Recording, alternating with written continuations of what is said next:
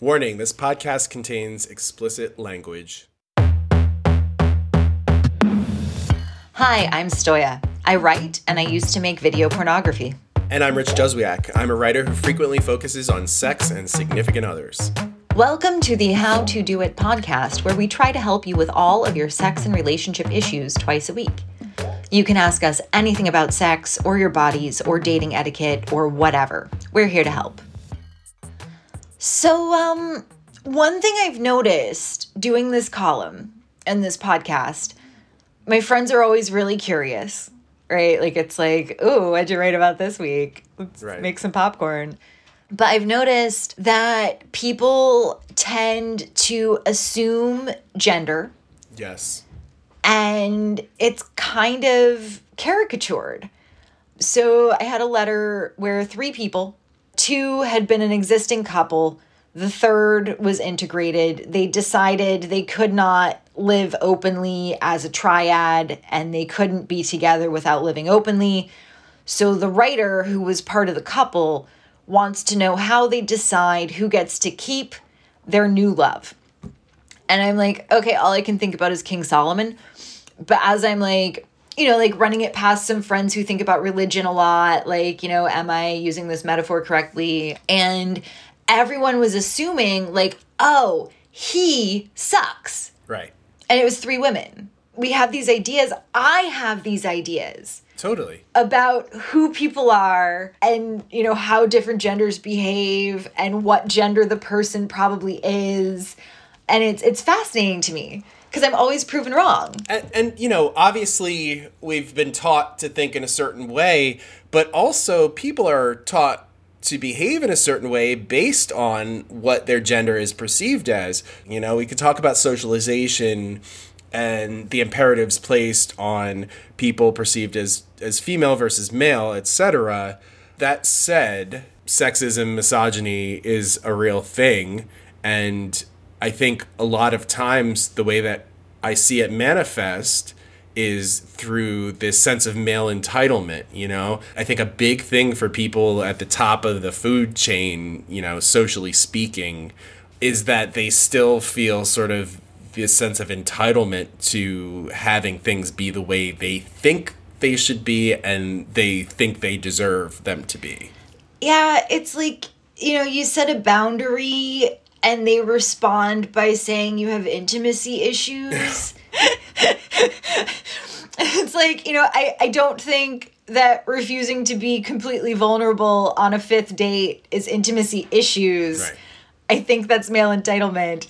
And you run into all these little situations where it's like, yes, I do have rights. Yes, I do have autonomy.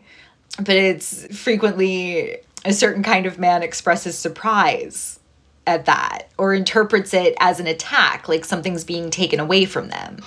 it's, it's controlling behavior in a certain way and it's again this inability to kind of accept things as they are and, and this insistence on how they should be unfortunately that should be while it may be informed by history and other kind of uh, social conditions is still in your head and you're dealing with somebody who has their own head and that's where conflict occurs so we're we're kind of circling around what we're talking about this week. So uh, maybe let's get to that. Yeah, let's dig in. Dear How to Do It, my partner is constantly complaining that I orgasm too quickly, saying that sex is not as much fun because it only takes me a few minutes to climax. When I try to initiate, my partner is often reluctant, saying it's not really worth it because I'll finish so quickly. In fact, my partner's nickname for me is the two minute wonder. It's not a compliment. Plot twist I'm a cis het woman, while my partner is a cis het man. I've just always been able to orgasm quickly and easily. After three or four orgasms, I'm pretty much done and don't want any more direct stimulation. However, I'm totally up for penis in vagina sex and sometimes even have an extra O that way. And I am more than willing to focus on his pleasure either before or after my orgasms. I can delay my climax by getting to the brink, then stopping, but I find that pretty unpleasant and much prefer the sensation of a series of short, sharp shocks. However, my partner says that sex with me is unsatisfying because I come so quickly and easily that I deprive him of the opportunity to really feel like he is giving me an orgasm. I know some women fake orgasms. Should I pretend I'm not coming? What else can I do? Signed, always a quickie. Deprive?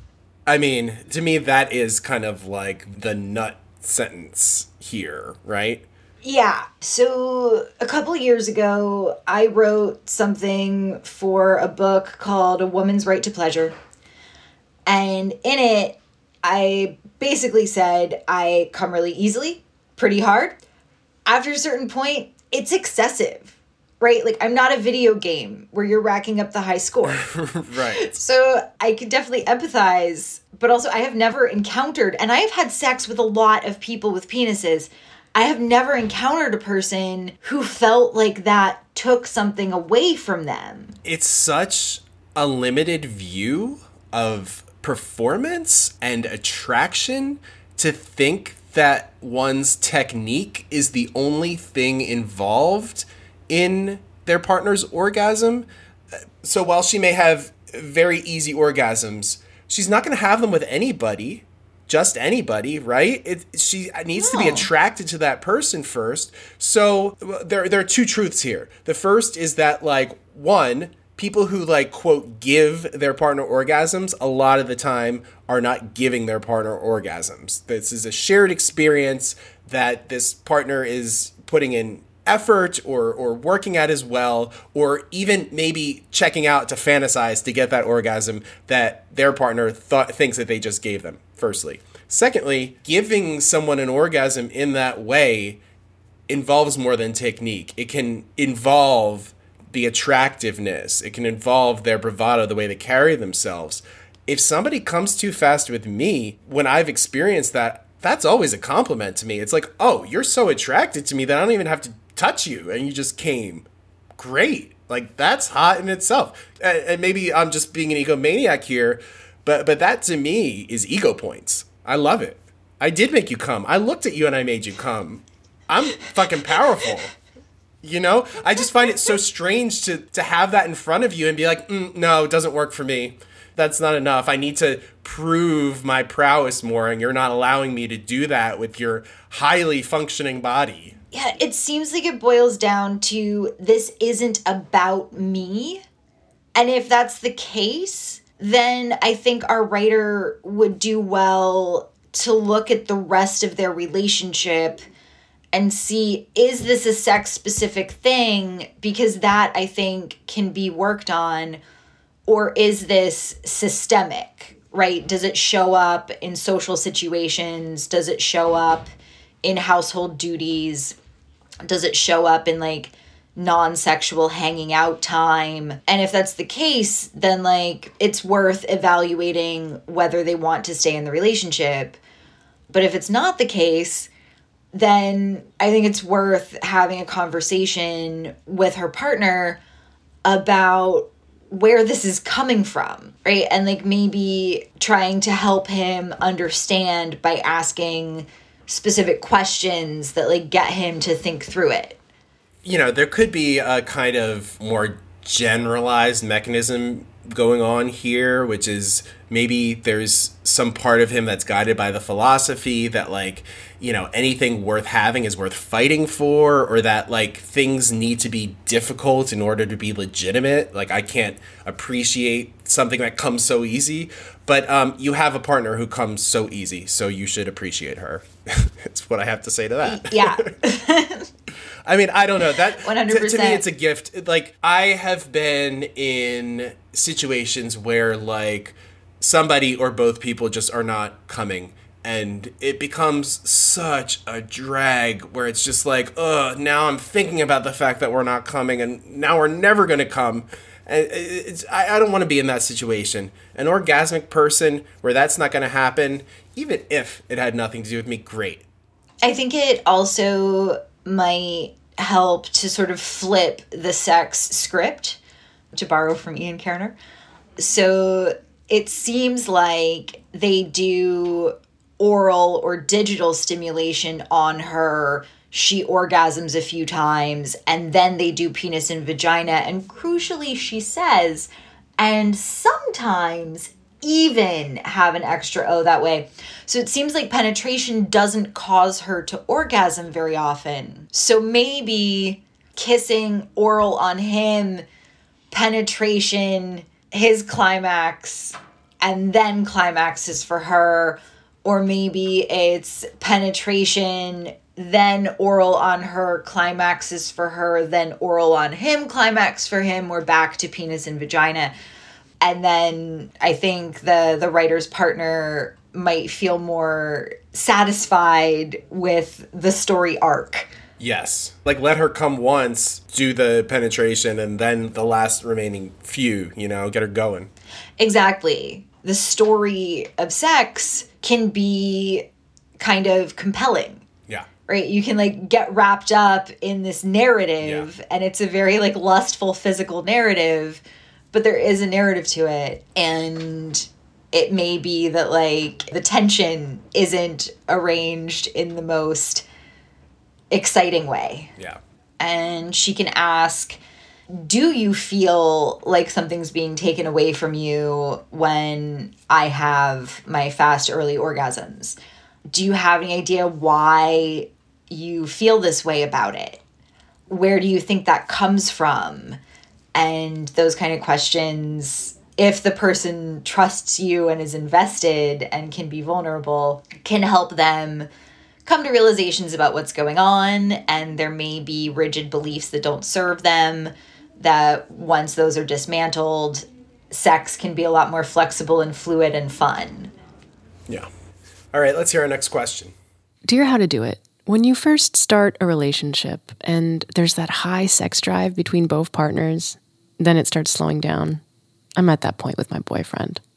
I have a high sex drive and I want to do it at least every other day, which he knows. I asked him why he wasn't wanting to have sex as often anymore, and his response puzzled me. He said that in past relationships, he noticed that when it was happening every night, that the vaginas didn't feel as tight or like it had adjusted to him. Does that really happen? Or do guys just say that? Signed, feeling different. Like like it's memory foam? I mean, like the boyfriend is clearly not a gynecologist, right? i might need to see a doctor to help me get my eyebrows out of my hairline I mean, okay so the vaginal canal is super stretchy Yes. right think about a whole baby a whole infant human comes out of that opening and it returns to its state. Things go back to about like they were before. Maybe there was some tearing, maybe there are some stitches, maybe there's a scar, but like it's a muscle. It's not an old rubber band. Right. You know, historically, this idea of loose women has been used to shame women for enjoying sex or, or merely having it, you know, often with multiple partners. I don't see a scenario in which this guy isn't informed by this idea of frequent sex for women is bad or women who have frequent sex are doing something wrong and they're going to pay for it with their body. Yeah, I'm hoping these people are like 19. Seems young. Also, even if he feels that way, he has to understand that this is his perception. You know, her vagina isn't loose, but his brain is. You know? And also, what's up with his dick? I mean, you feel like the vagina is loose. Well, are you feeling it? And, and there are ways to make for like a tighter seal, right? Uh, uh, Positions that involve like closing one's legs, you know, are really good for people with smaller penises because you can kind of get more of a grip on them. Positions with the knees together or even with the legs crossed are definitely useful and also so I have to I have to qualify this with a little bit of my background. I have done some kind of physical movement practice for over half of my life. Ballet when I was young, circus and now yoga. So I do have like a higher than average awareness of my body and my muscles. But I think anyone can build this awareness and you can actually learn how to contract the different muscles in your pelvic bowl in a way that creates a sensation of squeezing. Yeah. So there's like options, but I'm super hung up on the slut shaming dog whistle.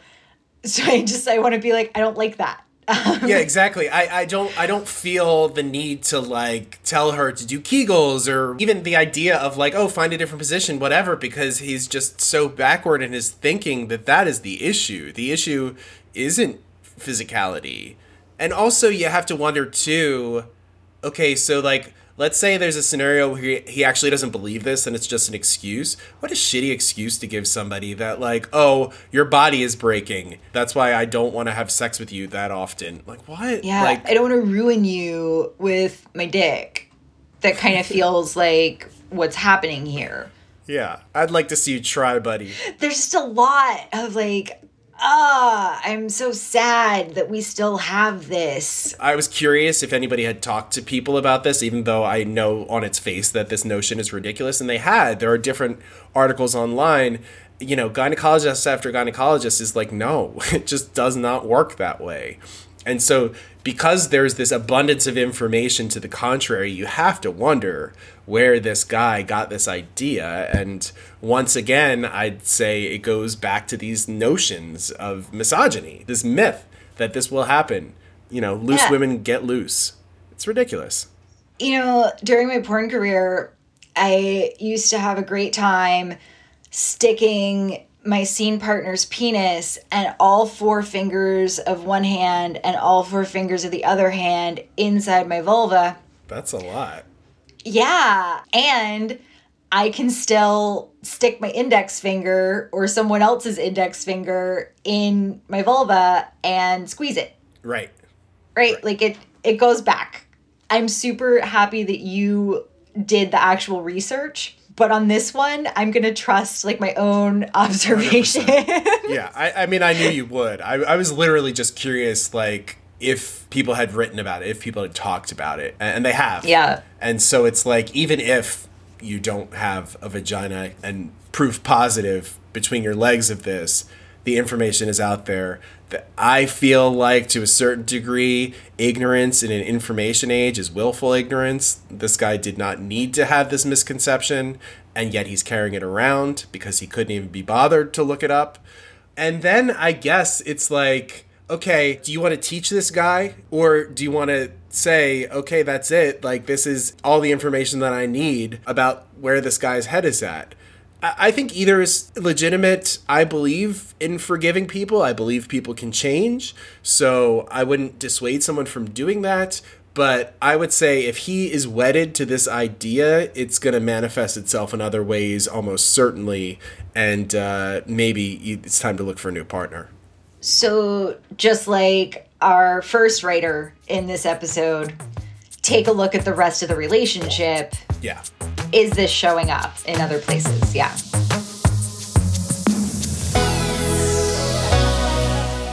Okay, that's all for now, but we're not done this week. Slate Plus members get another episode of How to Do It on Mondays, where we answer even more of your questions. In tomorrow's episode, you'll hear from a letter writer who wants advice on how to tell his girlfriend about a possible change in his sexuality. To hear that discussion, sign up for Slate Plus at slate.com slash HTDIPLUS. If you're in need of sex advice, you can write to How to Do It at slate.com slash how to do it. Or you can leave us a voicemail at 347-640-4025, and we may use it on the show. Everything is anonymous and nothing is too weird or embarrassing. Our show is produced by Chau Tu. How to Do It's editor is Jeffrey Bloomer. Our letter readers are Shasha Leonard and Benjamin Frisch. And if you've been loving the show, please rate and subscribe. Thanks for listening, and we'll talk to you next time.